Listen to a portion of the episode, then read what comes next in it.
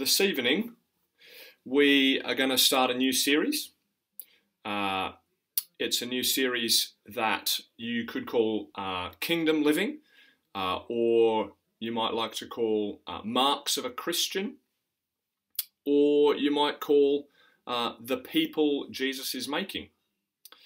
Uh, it's a series of about seven weeks, and we'll be looking at a number of key characteristics and behaviours uh, that should exist in every follower of Jesus. And this week, we're thinking about being servant-hearted. So that's the topic for tonight. Uh, just a little bit uh, about the reason for why we're doing a series like this. uh, we may be on lockdown, but our discipleship is not on hold. So even while we're in our homes, we're still followers of Jesus. Uh, we're still led by the Spirit, and we're still learning and growing uh, and worshiping God together. And so we want to grow in our discipleship to Jesus even now in this season. Um, in terms of the order of topics, you know, why we're starting out uh, with servant-hearted, there's no logical order to the way we're covering the topics. Uh, that's just to say we haven't kind of chosen servant-hearted first because it's the most important, or because, because it comes uh, logically before any other uh, Christian mark, as it were. Uh, it's just the way that the series is is um, is starting. Now, just uh, I want to make a note about this series um, from some words that Jesus says at the end of uh, Matthew's Gospel in chapter twenty-eight. He's commissioning the apostles, and he says to them, uh, to go, therefore, uh, and make disciples of all nations, baptizing them in the name of the Father, and of the Son, and of the Holy Spirit, teaching them to observe all that I have commanded you. And I just want to note that little phrase he has there, teaching them to observe all that I have commanded you. And that's part of the Uh, biblical rationale behind this series as well. We want to see uh, what kind of people Jesus is calling us to be, and we want to come away from the series observing what he is teaching us. And so each week we'll see some sort of behavior or attitude uh, that Jesus is calling us to live out. And uh, that's how the series will run. And the reason I bring this up at the beginning um, of this series is because there is a danger here.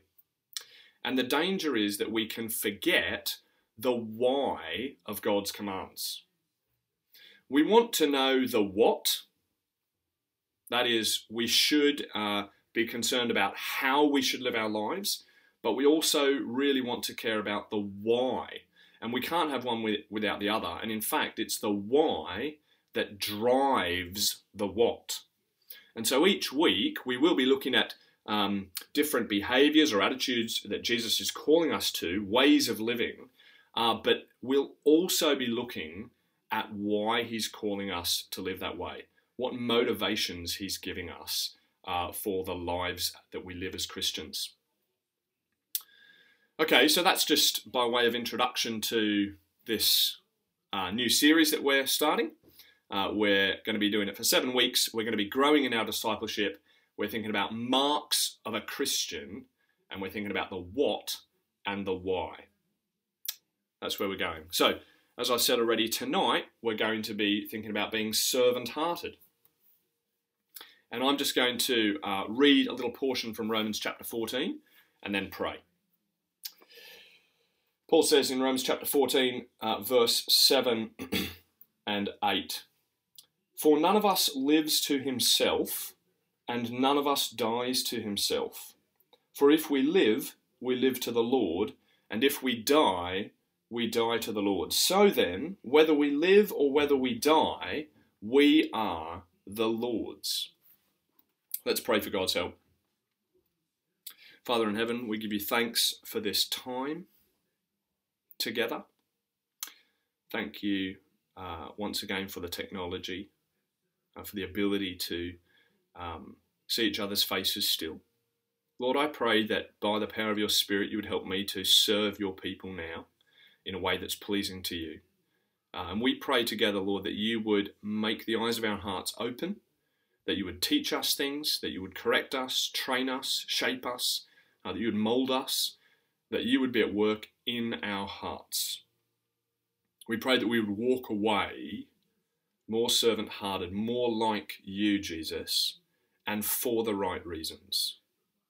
And we pray this in Jesus' name. Amen. Okay, so to begin with, I will just make uh, the case that the Bible says that as Christians, we are servants and that we are called to serve.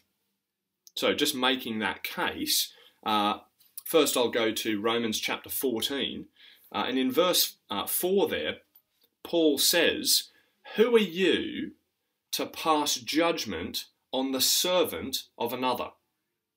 It is before his own master that he stands or falls."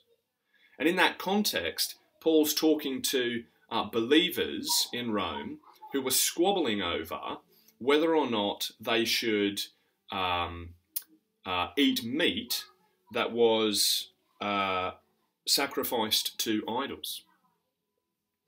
And so uh, Paul is saying to the saying to them, you shouldn't be passing judgment on one another about whether or not you do or you don't eat, because each of you is the servant of the Lord Jesus. And so who are you to pass judgment on the servant of another? The point here is he's he's he's causing the church in Rome to see that all of them are servants of the Lord Jesus. That's a clear way uh, in the Bible that we can see that we are to think of ourselves uh, as servants. Another way we can see this is uh, through the way Paul calls us to imitate him. So, for example, uh, Paul introduces his letters to Romans, uh, to the Philippians, uh, and to Titus by calling himself a servant. Paul, uh, a servant of God, a servant of Christ, Christ Jesus. Another way we see this uh, is in Uh, First Corinthians chapter four, where he's talking about himself and Apollos and other preachers of the gospel, and he says, this is how one should regard us, as servants of Christ and stewards of the mysteries of God. Or, finally, I'll just give one more example from Paul. Uh, he's, uh, in again, in First Corinthians chapters um, eight to eleven, he's talking there about uh, this issue again of whether or not you should um, eat meat Uh, that's been sacrificed to idols. And then as he kind of sums up his argument, he says to them, give, give no offense to Jews or to Greeks or to the church of God in whether or not you eat or don't eat meat. Just, and then listen to what he says then. He says, just as I try to please everyone in everything I do, not seeking my own advantage, but that of many, that they may be saved. He's saying he's, his whole drive is to serve other people so that they can be saved. And then he says, be imitators of me as I am of Christ. And so Paul calls us, Paul calls us um, servants. He says that he's a servant, and he says he's getting his cues from the Lord Jesus. And so as followers of Jesus, we are imitating Jesus, who said, even the Son of Man, referring to himself, came not to be served, but to serve and to give his life as a ransom for many. Jesus himself is the ultimate servant. I'll just read one verse from uh, Philippians, which captures uh, the servanthood of Jesus. It's Philippians chapter two and verses uh, five to eight, and Paul again is encouraging the church to be thinking of other people, being outward in their thinking. And he says, in your relationships with one another, have the same mindset as Jesus Christ, who, though he was in the form of God, did not count equality with God a thing to be grasped, but emptied himself by taking the form of a servant.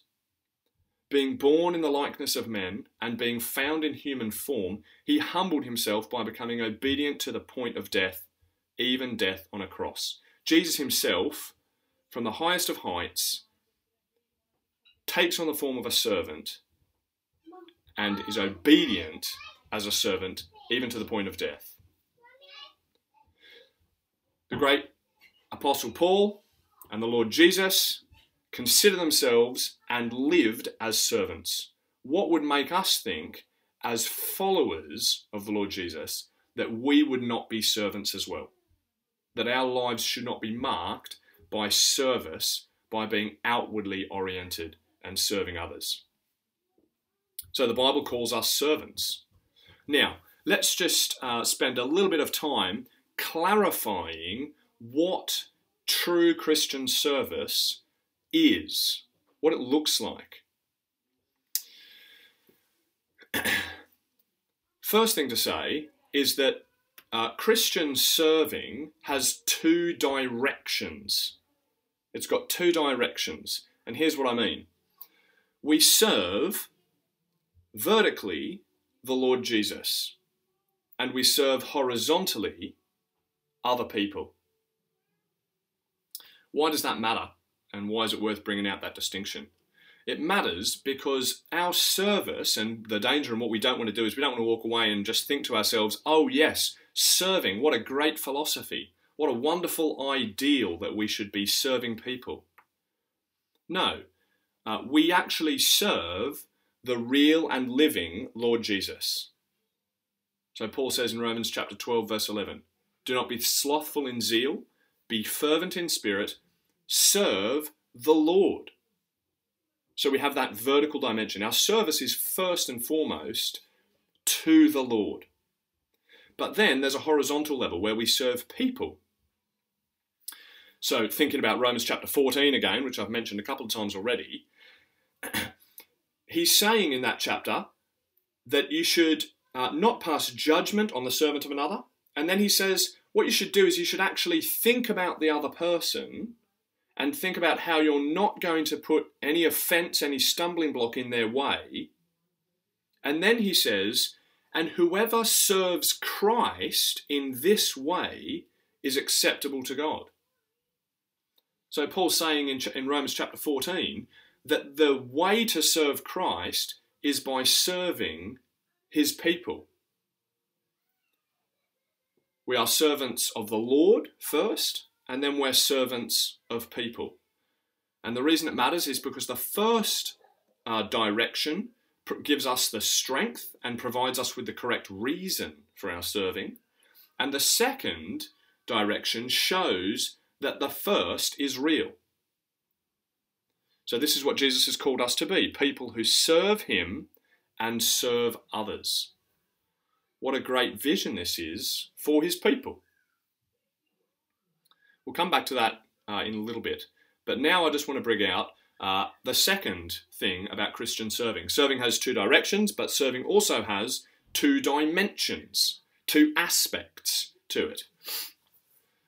The first, thinking of two aspects of serving now, is an other-orientedness.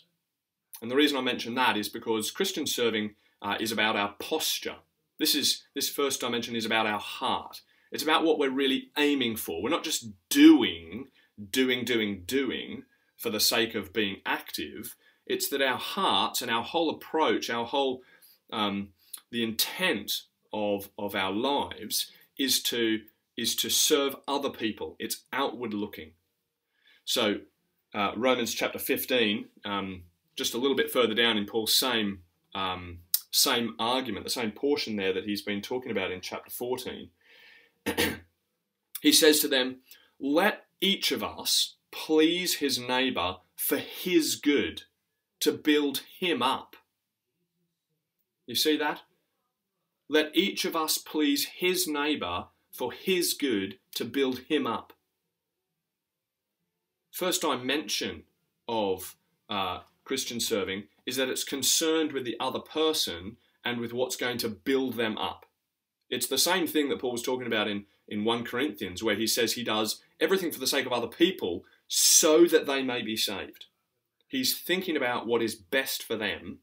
That's where his focus is. That's where he's oriented towards. And it's always driven by Jesus. So even here in Romans chapter fifteen, Paul can't help himself and says, for Christ did not please himself, but as it is written, the reproaches of those who reproached you fell on me.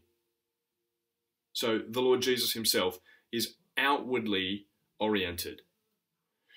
The second aspect is effort. And it's important to recognize this because it helps us to recognize that um, Christian service involves work.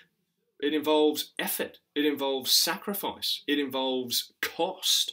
Uh, it involves um, using our energy for others. It's not just that we have a good will, a good wish, and a desire for other people uh, to be built up and for them to know Christ. It's that we actually get off the sofa and we do something.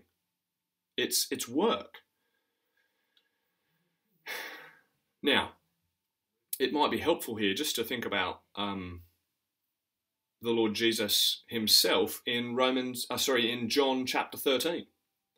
You think of him uh, at the dinner table there with the uh, disciples as he knows he's going to go to the cross soon, uh, and he gets down from the table and takes off his um, takes off his robe so that he can uh, wash their feet.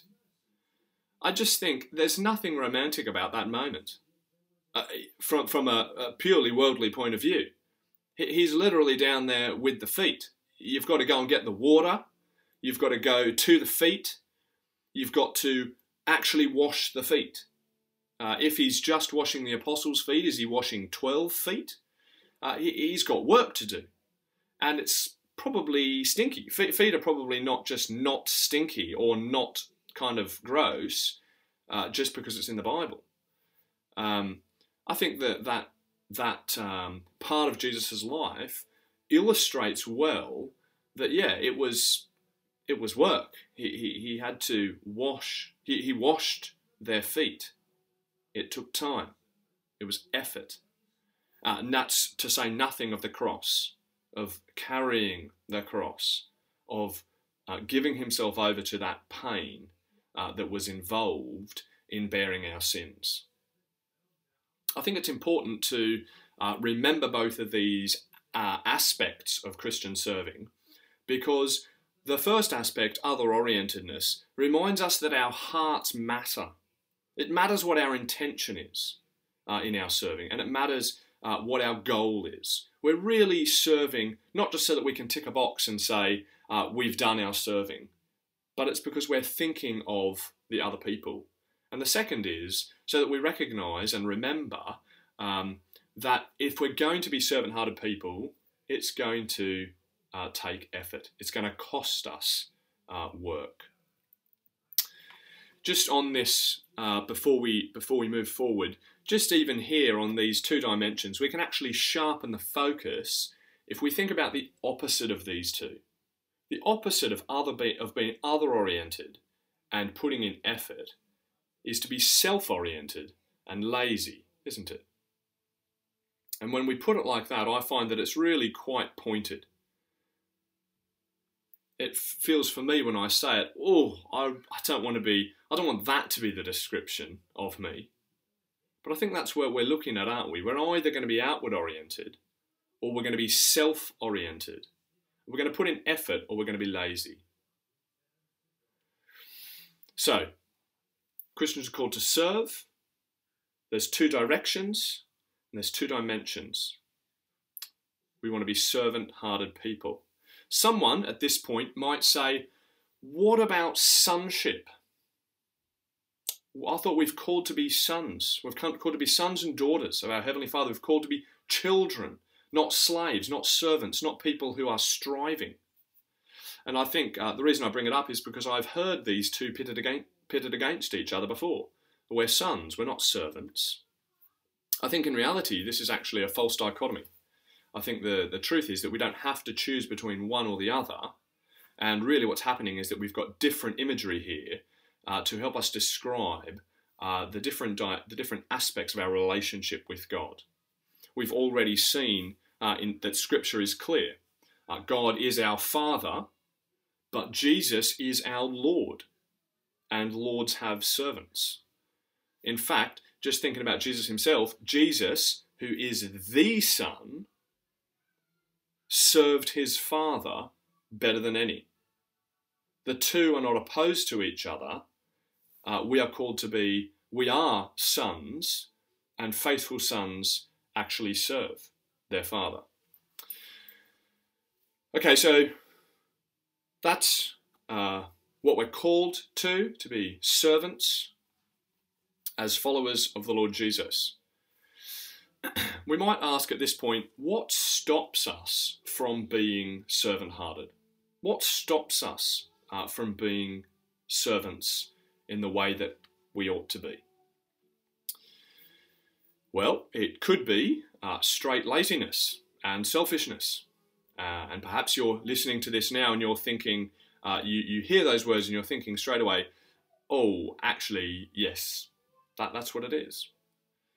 Um, it might be that you need to repent of that. You need to um, ask God for forgiveness, and you need to say, Lord, I've been selfish and I've been lazy.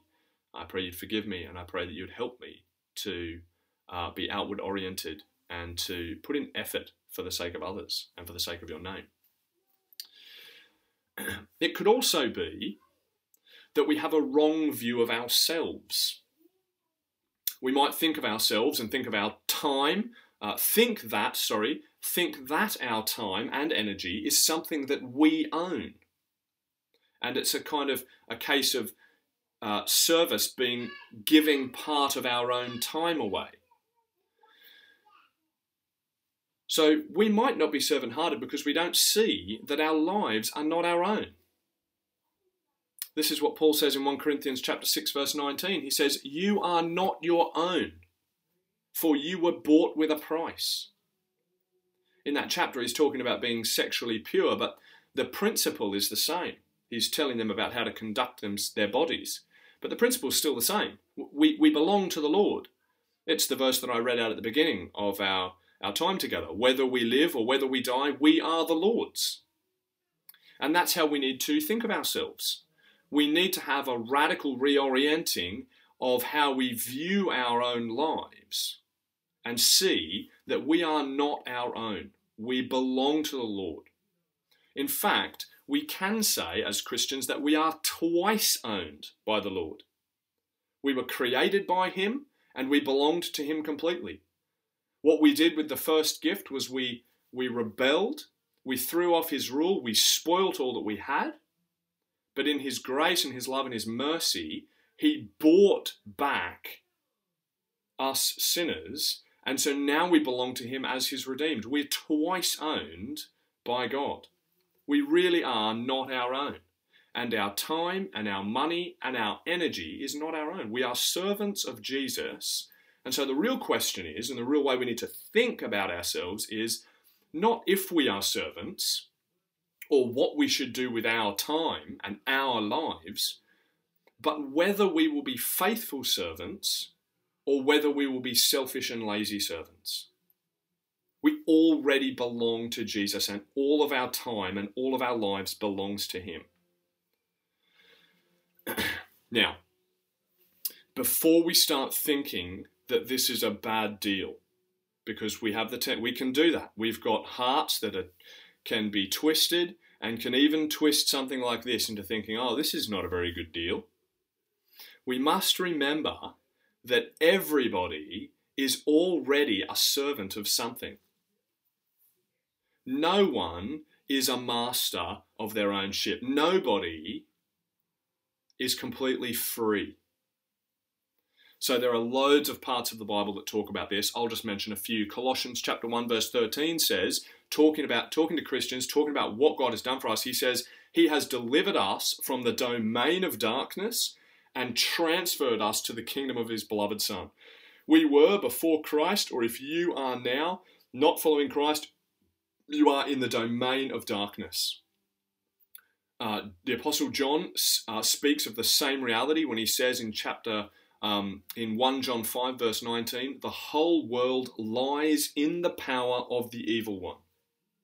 Paul speaks of the same reality again in Ephesians two verses one to three. He says that uh, we all uh, used to walk in, in our sins. We followed at that time, he says, the prince of the power of the air. And he says that we all once lived like that. The truth is that there are just two options.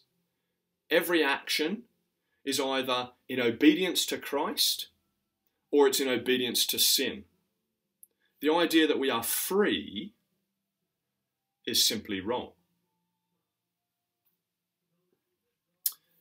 Job, popularity, comfort, pleasure, money, family, health, looks, et cetera, et cetera. We can be slaves of all these things and more. And when we put it like this, we can see, hold on a second, even here my heart is tricking me. Because the truth is that being a servant of Jesus is actually a joy.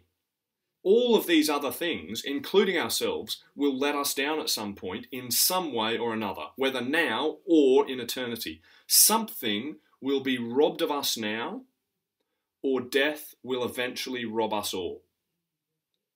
But Jesus is a good master. Jesus is a master who actually served you. He's a, ser- he's a master who served me.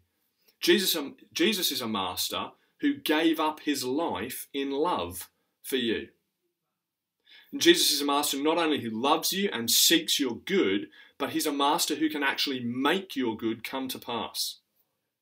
His almighty love demonstrates at the cross that he is for you, and his omnipotent power proves that he can keep his promises. He has been raised from the dead, he lives eternally, and he is unstoppable. This is a good master that we get to serve. Now, lastly, just thinking again a bit further about what stops us from being servant-hearted. It might be that we don't see that in serving, in being servants, there is a different kind of glory. There's a glory in being servant-hearted.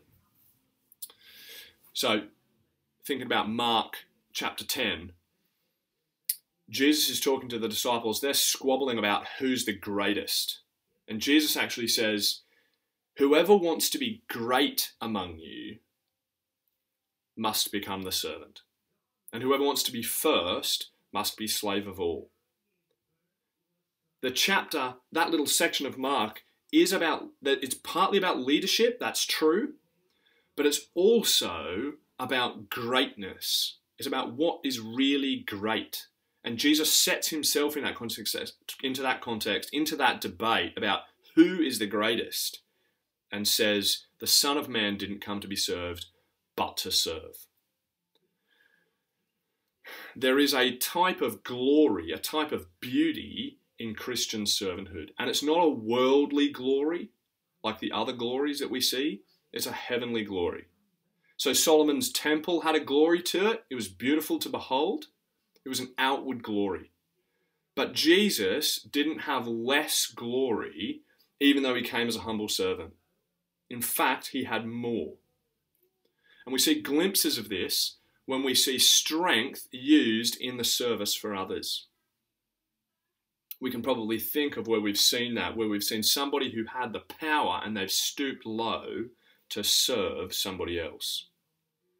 And we've probably seen the converse as well, where we've seen strength used just for the self, and we think, that's actually ugly, isn't it? Strength just used for the self is actually ugly. But strength used in service of others has got a beauty to it, and that's because it echoes the service of Jesus. So, I hope that this has drawn us up to see Jesus as our servant king, uh, to long to live for him.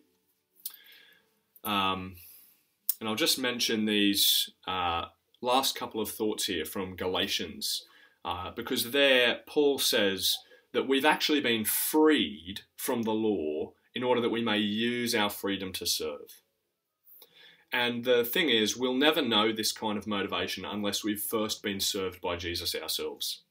Uh, we need him to serve us by receiving the gift of his death and resurrection for our sins. so that we can, from that place of being served, there, therefore give our lives freely to others. We can see that he has already purchased for us an inheritance in heaven, where uh, so that we don't have to strive uh, to serve ourselves and get everything we need in this present life here on earth. We see that there is a, a rest laid up for us in heaven, uh, and now is a time for work. And so once we've seen that love and the gift that Jesus has given to us, from there we can serve him as faithful servants. What does this look like for us, uh, just as we come to a close, now that we're cooped up in our houses? Because you might be thinking, that's all good and well, let's be servant-hearted, let me out of my house so that I can do it, right? That was how I was thinking about it at first. I was thinking, how do you, how do you apply this in lockdown time? And then I thought, actually, for many people, lockdown time is serving. That's what's going on now. Uh, there, for many of us, and you see people are thinking, oh, I'm, I should be fine. I think I'll probably be all right with this virus. I'm kind of young, fit, nothing wrong with me, et cetera. Get it and, and move on. But actually, Christians, I think, we should have been in our zone when we got to this. We should have been like, yeah, we are going to serve others. That's what we're going to do. If we're going to do twelve weeks in our houses so that we can save other people, we can think about their good, about how to, um, uh, so that they could perhaps be saved. Maybe they haven't even heard of Christ yet. The last thing we want to do is contribute and make it harder, make it more likely uh, that the COVID nineteen might take their lives.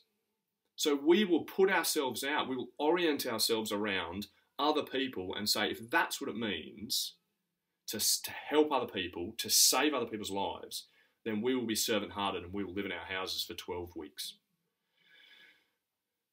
That's a, that's a mindset that we can take on as Christians to help us, and not only to help us, but to have the right aspect, the right thinking in this. Have the mindset that was in Christ, who didn't consider equality with God something to be grasped, but humbled himself by taking the form of a servant and gave up his life even to the point of death.